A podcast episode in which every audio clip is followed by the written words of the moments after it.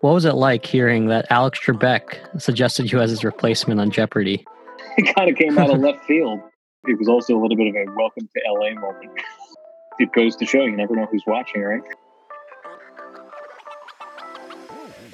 Hey everyone, and welcome to Youth Movement, our podcast about young professionals who are building a brighter future.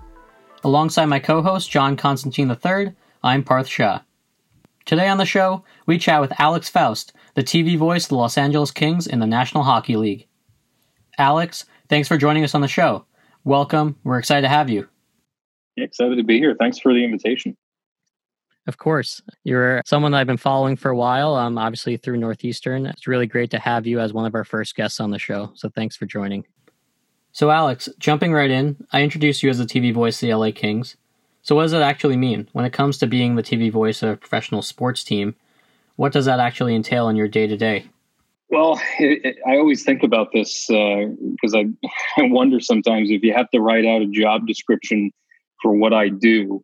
Um, you know, the, the primary responsibility is the live play by play on television for our games during the regular season. But uh, I think, as you allude to in that question, it's a lot more than that. It's all the preparation that goes into a broadcast knowing the material, knowing the league, um, but also the stuff outside of the actual broadcast itself. You know, um, you know, shaking hands with uh, key stakeholders, uh, partners, sponsors, uh, fans, season ticket holders. Um, you know, building relationships in that way. Uh, working with different parts of the business, working with marketing to understand their needs and uh, being able to execute that during a TV broadcast, working with PR to understand what storylines are they trying to drive, uh, and then working with hockey operations to make sure that we're um, you know, we're doing the best to represent the team uh, on a daily basis. So, Alex, I'm sure that you guys have a lot of preparation for all of your big games or just all of your games in general. What I kind of want to know is how do you mentally prepare for those big games or those big moments? Do you have certain rituals that get you in the right mindset? Does that maybe include meditation or do you like to have a, a nice meal before the game or what is that what is that like? it kind of speaks to the daily routine. Uh, you know, I'll get for a game, you know, 7:30 p.m. game in Los Angeles. I'll get to the arena at quarter to four, and uh, kind of uh, over the years, you know, changed up a little bit to try to find whatever works best to, to create kind of a consistent rhythm and you're feeling comfortable going in. But I think I think you're barking up the right tree in that, you know, mindset and um, you know, having a certain amount of control going into a broadcast, of feeling confident of, okay, I know all the elements that are going into the show today and um, understanding what is needed to execute. And then in the middle of a game thinking, okay, what's a particular statement I can make? What what is a turn of phrase that I can use? I think you'd be um, you know foolish as an announcer to go into a game completely cold without an idea of what might I say if, this thing happens. If you don't have an idea in your head, you should. Um, but I'll take time, you know, at least 30 minutes to sit down uh, and do a quick memorization. Um, that way I'm just comfortable with names and numbers. I might know them ahead of time, but I want to again do a double, triple check. I liken it to taking a test every time there's a game. It's an open book test, but it is a test nonetheless that you do have to study for. And if you're prepared, you walk into the booth in a confident frame of mind and uh, you know have an idea of if we get a certain situation here's what I might say, maybe not word for word because you're you're then worried about saying it in a very specific way. But um, you know, for instance, let's say there's an overtime goal scored by a particular player who's sitting on a milestone. Well, you know that that's going to be a significant moment for that player and for the team. Um, so I might just have in the back of my head the word milestone and work that into whatever call I have in real time. And you know, it's a milestone night. It's a milestone moment. Um, but it, it, it's little turns of phrase like that that you kind of just have ready to go, um, just in case the moment presents itself. That's awesome, and um, I like what you said about getting your confidence right and building that kind of ideal state and that ideal mind. Mm-hmm. Um, especially someone who who's still on the younger end of your career um, and who started um, taking after a role that was filled by Bob Miller um, for mm-hmm. I think 44 years, right? Am I right? Yeah. Um, yeah. It, how, how did it feel to kind of adjust into that role? And did you find yourself trying to build up your confidence when you were starting that role in the beginning? What made you feel empowered that you were ready for this opportunity to be the voice of the Kings? Well, I think it's come in phases. It's been interesting to be on that journey in a way because when I came in, um, my first thought was, okay, they believe that I have what it takes to be in this role. And for the first you know, six months, it was kind of okay. I'm just doing hockey. It's just anything else. I'm on TV. You know, I I, I know what I'm doing that got me to this point. And then about you know midway through that year, uh, we had a night where we raised um, Bob's name to the rafters, and it wasn't until that moment that it hit me of oh boy, you're taking over for this guy who's been there for 44 years. This is a big deal. Uh, and I think at that point in time, I I, you know, kind of started thinking about, oh boy, you know, I could make my own personal stamp on this. And sometimes that can get you into trouble. You know, you, you can almost start overthinking and doing too much and worrying too much about the job that you're doing. And that second year kind of went in waves like that. But uh, I'm considering the book closed on this season, regardless of whether we play the remainder of our regular season games with the uh, with the uh, COVID nineteen crisis going. But I, I think this third season you know, really um, was a, a, big one for me in terms of personal growth because I felt, okay, I can walk into uh, any game, be prepared, know what I'm doing, and not think too much about it. Just go and do the job uh, and not worry nearly as much. So I think there's been a lot of personal growth and, and talking to other announcers that, you know, everybody's gone through everybody's gone through the phases where you know there's a there's a honeymoon phase to where you're new to the job and you're trying to you know not step on anybody's toes. And then you kind of learn your way learn what you can have an impact on learn what you can't control um, and you know, find your way and find your voice through there and find a little bit um, more comfort in the fact that this is a, a long season. It is a rhythm that you get into. And uh, it's a job that you know you were tasked to do and and, and for the most part most of the people who get to this level stay so that's a very interesting point. You talk about being at this level, being at the pinnacle almost of, you know, you're feeling the shoes of a, of a great announcer, and that's great. And when people hear that, they're thinking, okay, how do I, how do I welcome that pressure? How do I take that pressure and make it positive? However, where did you get your start from? Because I'm sure you didn't just start out as the LA Kings announcer right? Oh, you no. have to build to that. so what was that journey like as far as like climbing up the ladder and, you know, making, you know, your voice be heard? Because in order for you to be, that's a very competitive field. Being an announcer is very competitive. A lot of people want to do it. A lot of journalism majors want to do it. So mm-hmm. what separates you and, and how did you build into this person that you are now? I'm looking on my desk right now at all these souvenir pucks from events or teams that I've covered uh, going back to 2013. And it really does start in college at Northeastern. Um, I was fortunate enough my junior year of college to, to win the Jim Nantz Award, which was given to the, um, country's top collegiate sports broadcaster. Um, you know, in the moment, I, I didn't think I was very you know deserving of there were plenty of college kids that were studying communications and wanted to go in it full time. I actually just considered it a passion project of mine. I wasn't taking it seriously as a career. So it kind of hit me at that moment that okay maybe okay maybe you can make this a career.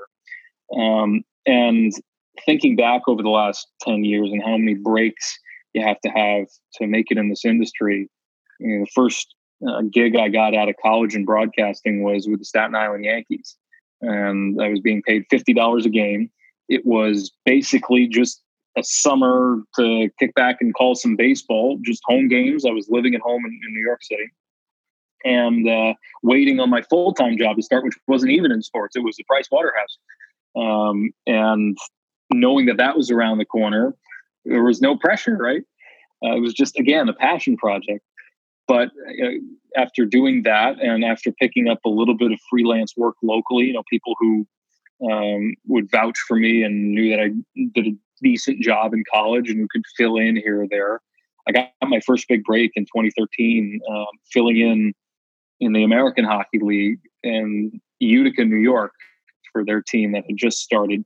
Their announcer, Brendan Burke, who's now the voice of the New York Islanders, had just taken a job with Fox Sports to work on weekends doing college football, and they needed a fill in. And most announcers at that level are already employed on a full time basis.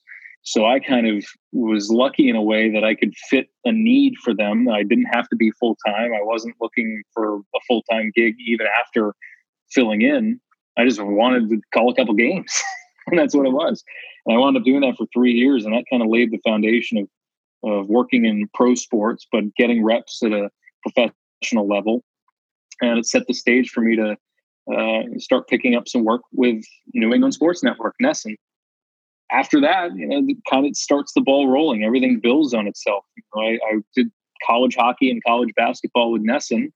Uh, used that as tape to send out to a couple different networks and got an audition with Fox and then an audition with ESPN and and it kind of grows from there. And I wound up quitting my full time job. So I guess the lesson in all of it is that you know one thing builds on another, and you know, if you get an opportunity, you got to seize it. But um, you also you know sometimes you got to get pretty good breaks, and I consider myself incredibly fortunate. Absolutely. And I mean, it's been great even hearing like some of your calls of Northeastern hockey games being a student. It's hard to to miss some of those older clips um, of some highlights. Um, I wanted to ask you on the flip side, I know you talked about just how fortunate you've been, but obviously in your journey, there's also obstacles that you've had to face and overcome. Um, is there anything that sticks out in your mind that was an obstacle or a learning lesson that you think was very valuable and helped you get to where you are today? I think a lot of the challenge for me was um, just believing in myself. Um, you know, I'm I'm the type of person that you know wants to defer a lot.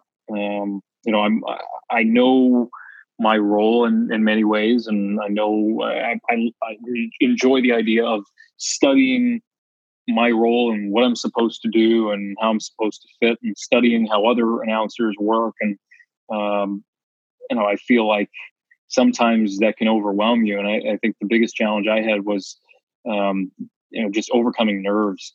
I, I, can't tell you on, on so many occasions I would be faced with, uh, you know, this was my first college football game, or this is my first time doing college hockey on TV, or first time doing an NHL game.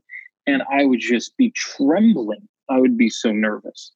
And each and every time, you know, summoning the courage some way to get over it and have it, you know, be not so obvious that I'm terrified in that moment. And it's, I, to be honest, it's taken up until very recently to kind of get over that. Um, you know, for each big game, if you're not getting butterflies, then you should probably step aside. Uh, you know, and that goes for athletes too. They'll tell you that all the time. But in this profession, uh, yeah, you may have that, but you still got to get over it and you still got to perform. It is a performance based business. And uh, learning how to overcome that, I think, has been, uh, you know, big for me in, in, being able to step up to big opportunities when I didn't have a lot of the experience. Again, part of the challenge with not going directly in a communications or broadcasting path was I didn't have a lot of the reps. I didn't, I didn't have a lot of the, um, you know, the games under my belt to build a foundation and to to see different situations and know how to react as a commentator because so much of it is reacting on instinct. And when you don't have as much of that foundation, it's challenging to to draw upon it and know the right timing and know the right phrasing sometimes to be able to capture that moment. So I've had to learn on the fly in many ways, and uh, being able to overcome nerves has been, uh, especially when you do make a mistake and you know it and you know that somebody's heard it, to not worry uh, and just just to let it go. And uh, you know, you're in that position for a reason. I think it's been a big area of personal growth.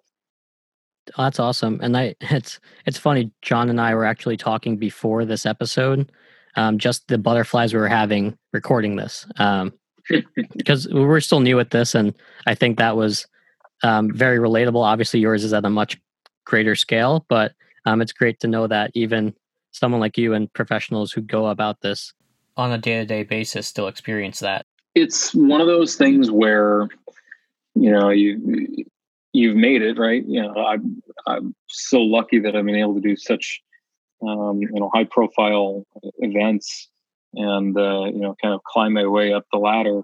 But at the same time, you're doubting that okay, was, was this was this all too much, too fast, too soon? Um, and then you know, eventually just got to settle back into the idea, and, and it's not too dissimilar from what an athlete has to do on a regular basis.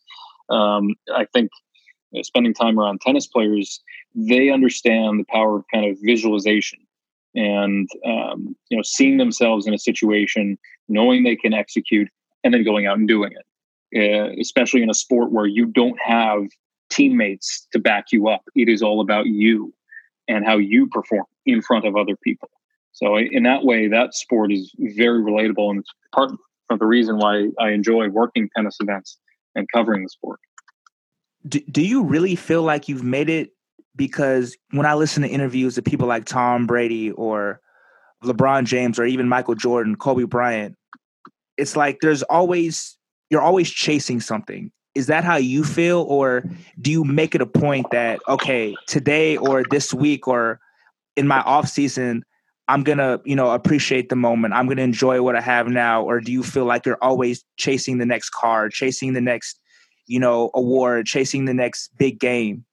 Oh, I'm always chasing. I always want to to keep improving and keep finding another level, uh, and that can be just from my own personal. I want to get better at this job and find a different way to to call it and make it smoother, make it better. Uh, but it's also you know getting validation with picking up more assignments. Last year, I did my first uh, playoff series for NBCSN, and that was a huge validation that okay, I can I can call games at a really high level. Now I want more games, right? You know, I want to add to that. Um, you know, I, I, think that's a totally valid way to look at it too. Is that you're never satisfied. I, I think this crisis for um, for so many people have made made it so that you you take a step back and you appreciate where you're at a little bit more. I know I certainly thought about that a lot because as, from March 11th onward, uh, after we finished our last game that that Wednesday, there was no hockey. There is no work. Um, you know, we're we're in a mode where we're not doing anything right now. And yeah, I'm, I'm recording podcasts and helping out here or there and uh, kind of pitching in where I can.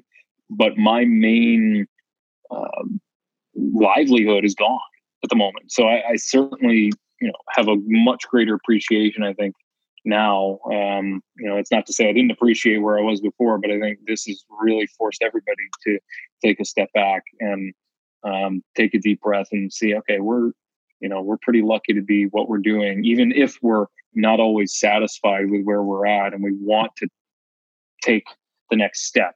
And, you know, for me, that would be okay, I've done one playoff series, let me do another one and maybe a second round series later on.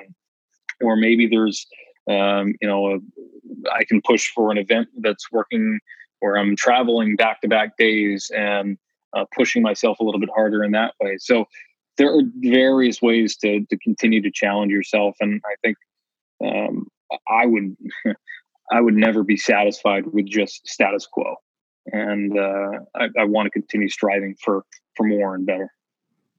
Absolutely, and I think that's a really great perspective and like framing one moment and trying to build off of that for the next moment. Um, Alex, I think we're going to jump into some fast facts if you're ready. Sure. Um, some rapid fire questions. Um, you touched on your first job already, so we'll go to the next one. Um, professional role model, who would it be? Gosh, um, you know, I think a guy like Al Michaels, uh, who shows his versatility, shows his consistency, and um, I think on a regular basis is you know considered top of his field, but doesn't you know doesn't rub it in your face. I, I think so many broadcasters in general are are humble about where they're at. Um, there are some who aren't, and you know those names get circulated around in the business, and you know who they are, but um, you know, a guy like Al is, I think, universally respected. in that way that uh, he treats people well, uh, and I think that's you know a lesson for any broadcaster coming up, and especially in television, is treat people well because you work with so many people on a regular basis from your producer, director, technical director, graphics, replay, bug operator, cameraman, audio guys. Like there's so many different parts and pieces that go into a TV broadcast, and word gets around if you're not treating people well. So I would say, you know, for a guy who is as versatile and talented and uh, you know, has the amount of consistency over a long period of time that he does, Al certainly would get my nod. Yeah, he's absolutely a, a consummate professional. Um, really great. Also, just life lesson treating everyone the, the mm-hmm, way mm-hmm. Um, that they want to be treated. I think we are taught that from what kindergarten and on. Yeah, exactly. Um, sticking with it. Um, next one, favorite book or podcast that you're currently into? Favorite book? Well, I just finished Elton John's autobiography, which was a really interesting study for, for again, a performer who had uh, you know done so many things, and I think had the relatable lesson for for anyone in kind of a performance based industry of you know you never want to lose the thrill, even if the even if the show is not perfect. You never want to lose the thrill of being able to go out there and perform and do something different and unique every single night. Uh, so I enjoyed that book, and I've got a, a, couple others that I'm looking to read. But um, you know, one of them is uh, Andre Agassi's book about his um, you know rise in the tennis world and subsequent uh, challenges and redemption. I think it, it's a, a, pretty stirring story and a, a good lesson to again treat people right and uh, you know find your way back even if you are faced with challenges. So I've got a couple on my list.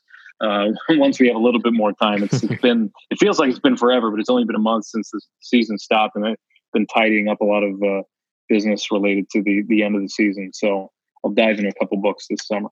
Yeah, I'm sure. I feel like we might have a lot of time ahead to mm-hmm.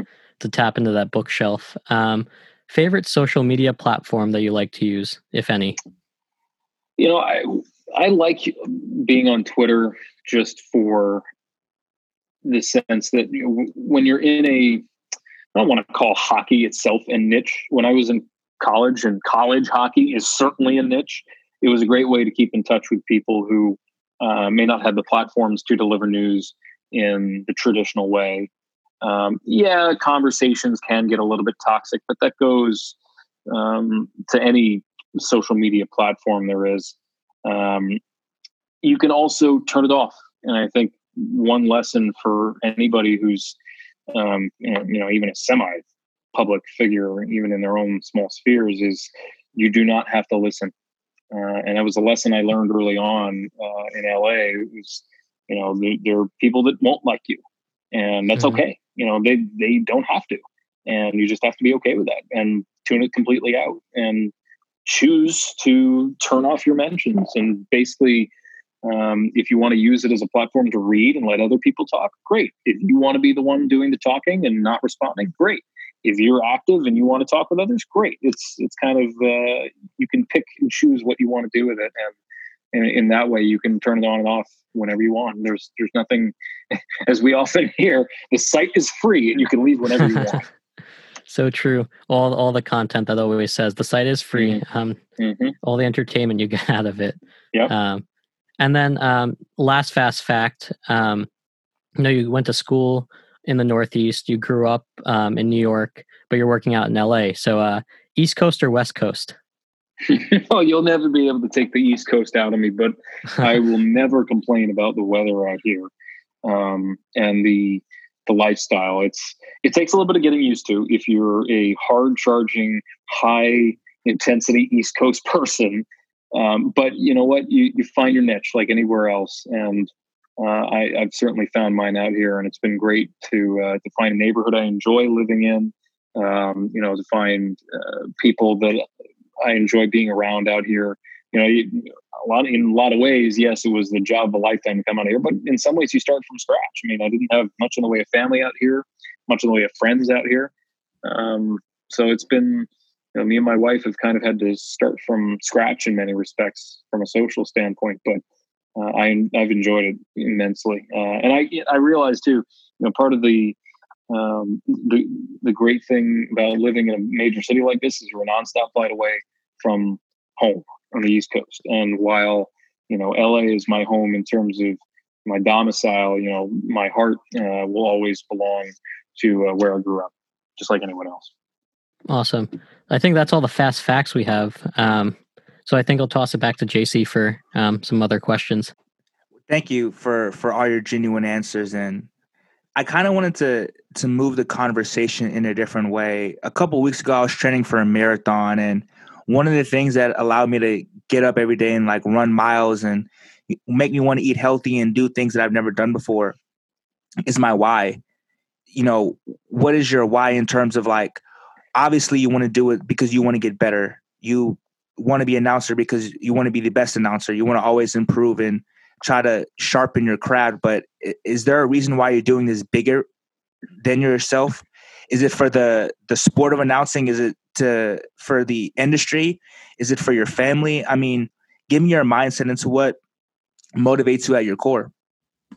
Well, I, I think, especially now, without sounding too self-centered, because I think there are far more important industries and jobs out there than a sports announcer at this point in time. But I think especially when sports returns, um, not everybody is a sports fan, but it does touch enough people where it does have an impact on people's lives. And I think if you talk to anyone who's been in a city that's had a championship parade and what kind of impact it has on morale, you know that sports does have an impact it, again, it may not touch every single person in the same way. But I do view this role in many ways as a responsibility to entertain. That you know, we hear so often um, on social media stick to sports.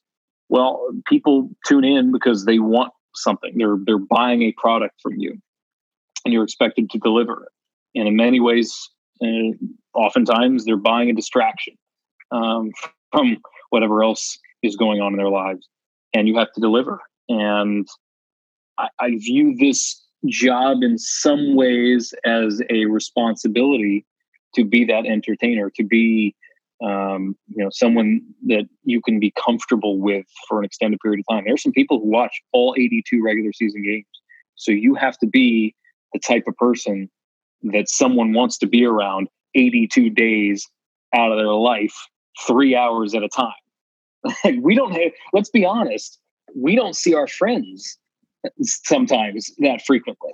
So if I'm going into a broadcast every single night and somebody's watching every single night, um, you know, I, I can't be annoying in that way. I have to be relatable and I have to be entertaining and I have to distract from whatever else is going on and make them want to come back.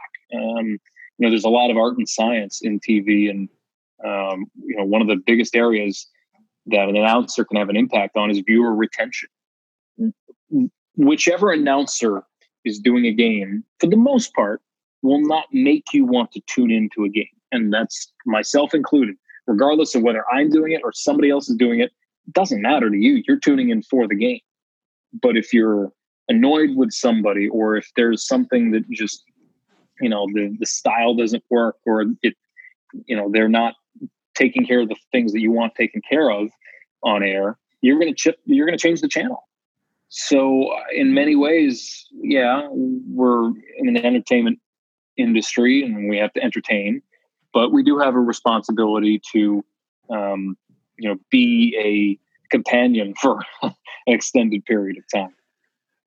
That's a really interesting concept because you talk about the dynamic between, you know, personal relationship and and your business of being a, a broadcaster does your broadcasting voice differ from your real voice or do you try to keep a similarity on purpose uh, gosh it, it does change i mean uh, as much as i try in conversation to uh, to be as normal as possible you inevitably project uh, i think i think a lot about theater actors and how they have to project in front of a live audience. And in some ways, we do the same because you know we can talk at a whisper at home, um, but it doesn't really work on television. You have to cut through. You have to cut through the ambient sound of the building. You have to cut through and have a conversation with somebody next to you. Now, you have to be natural while doing it. And I think the best announcers have found a way to be natural. I think about Vin Scully and how by himself for three hours in a baseball game could have a conversation and it wasn't a problem. And he could cut through even if he wasn't, you know, yelling at you and projecting. That was one of the things that kind of blew my mind meeting Vin Scully was he is the exact same person in person that you get on TV. He is genteel, he is kind, he is warm, he is in the exact same cadence. Some announcers just they don't turn it off. Um, and in Vin's case, it was a, a, beautiful thing because you were getting exactly what you would expect to get um, if you just had a conversation with him. Now, I'd be lying to you if I said that you know my, my inside voice is the same as my broadcasting voice. It's, it's different. Um, but You're saying you don't talk like this all the time. well, I'm, I'm, saying that there's a little bit there's a little bit of an element that does come through on TV.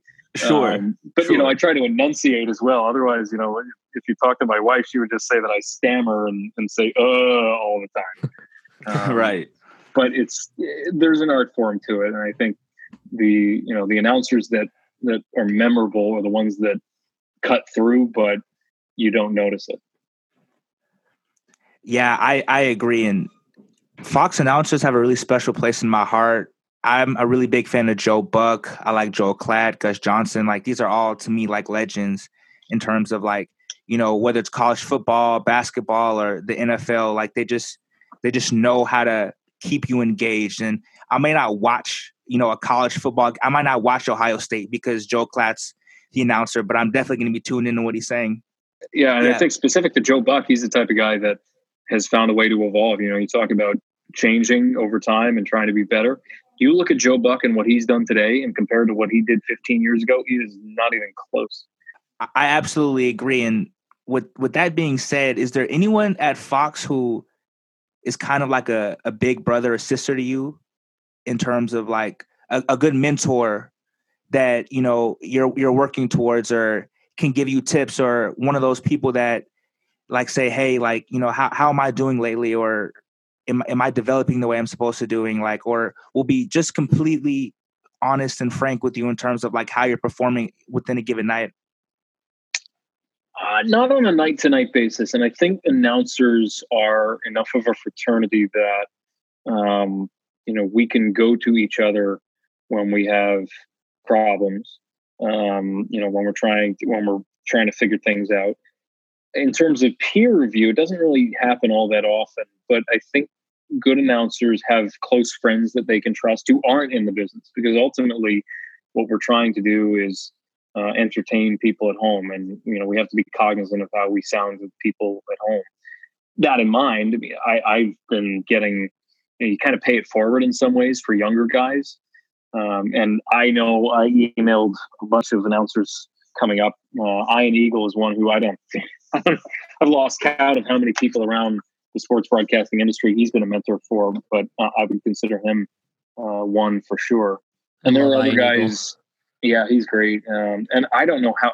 Honestly, I don't know how he has the time or the the patience to to be able to interact with so many young announcers. And you know, even every six months, I'll just call them and say, "Okay, what's going on?" And you know, here's here's what I'm thinking. And one day, I hope to be able to pay it back to somebody else, somebody younger. Um, I try to when whenever I get emails, and I've had a lot over the last couple weeks, because you know every announcer out there, their season is done, so they're they're figuring, okay, let's let's regroup, let's see what we can do going into next season. And I've had a bunch of younger announcers send me their material, demo reels, um, you know, asking for advice, and I I make time for all of them because I know I was in a position once where I was asking people for advice and it's invaluable when you can get somebody who's lived it and has learned lessons along the way and you can pass along a little bit of wisdom. Um, I, I, try i try to caution that hey you know just because i did it doesn't mean it's the right thing to do but here's what i've seen uh, and I've, I've been able to receive some of that good advice along the way as well absolutely i love the idea of paying it forward and trying to be a mentor for the people that come after you because someone paved the way for you. Um, Got to kind of continue that trend forward and make way for the people who are coming after you. Um, you said you mentioned Ian Eagle. I, I, know his son Noah is in Los Angeles. Have you been able to connect mm-hmm. with him? Yeah, we actually met. Um, I want to say last summer, and uh, boy, you, you, want to talk about a kid with a bright future. Uh, I, I, listened to some Clipper games on radio, and I had to do a double take. I'm like, this kid is 22. He's just out of college, and he's putting us all to shame. he's that good, um, and he, you know, he, obviously being Ian's son, he's a, he's a nice, nice kid as well, and I, I think he has a tremendous future uh, in this industry, and I know it must make Ian so proud uh, to to see uh, Noah having so much success. Definitely, um, and Alex, I have to ask. Um, everyone wants to know what was it like hearing that Alex Trebek suggested you as his replacement on Jeopardy. It was startling. it kind of came out of left field. Um, but you know, it, it's one of those things where uh, you know I'm totally flattered that a people are watching, b that, that people think that highly of of what we're doing on a nightly basis. Um, you know, it, it goes to show you never know who's watching, right? Exactly. I think I read somewhere that you woke up to that news, and I can't even imagine how did. jarring that must have been. Yeah, it was interesting, uh, and uh, certainly a little bit different, but I, it was also a little bit of a welcome to LA moment. Absolutely. Well, Alex, I I know you're even though the season's over, that um, you're still super busy. I know you said you're mentoring looking at some reels, um, and the job is constant. So thank you for taking the time to talk with us. It was really great to have you as our first guest on Youth Movement. Um, we're excited for everyone to hear this episode. So thank you, and we hope you stay well. Appreciate it. Was a pleasure. It was a pleasure. Appreciate. Yeah, thank you guys. It was pleasure was all mine. Stay safe and uh, be well. Get outside, get some fresh air any once in a while. It's it's not the worst thing. Absolutely. Thanks so much, Alex. Alex you Faust, everyone, TV voice of the Los Angeles Kings. That's it for this episode of Youth Movement. Special thanks to our friends and family for their support as we start this journey. We appreciate the interest and hope you guys continue to tune in. Uh, we also want to give a special thanks to Matt Timpone, who was our audio engineer for this episode, and Nick Shirata for the help finalizing our logo. If you like this episode and want to hear more, we hope you subscribe as we have other great episodes coming soon. Thanks for joining us. We hope to see you soon. In the meantime, keep moving.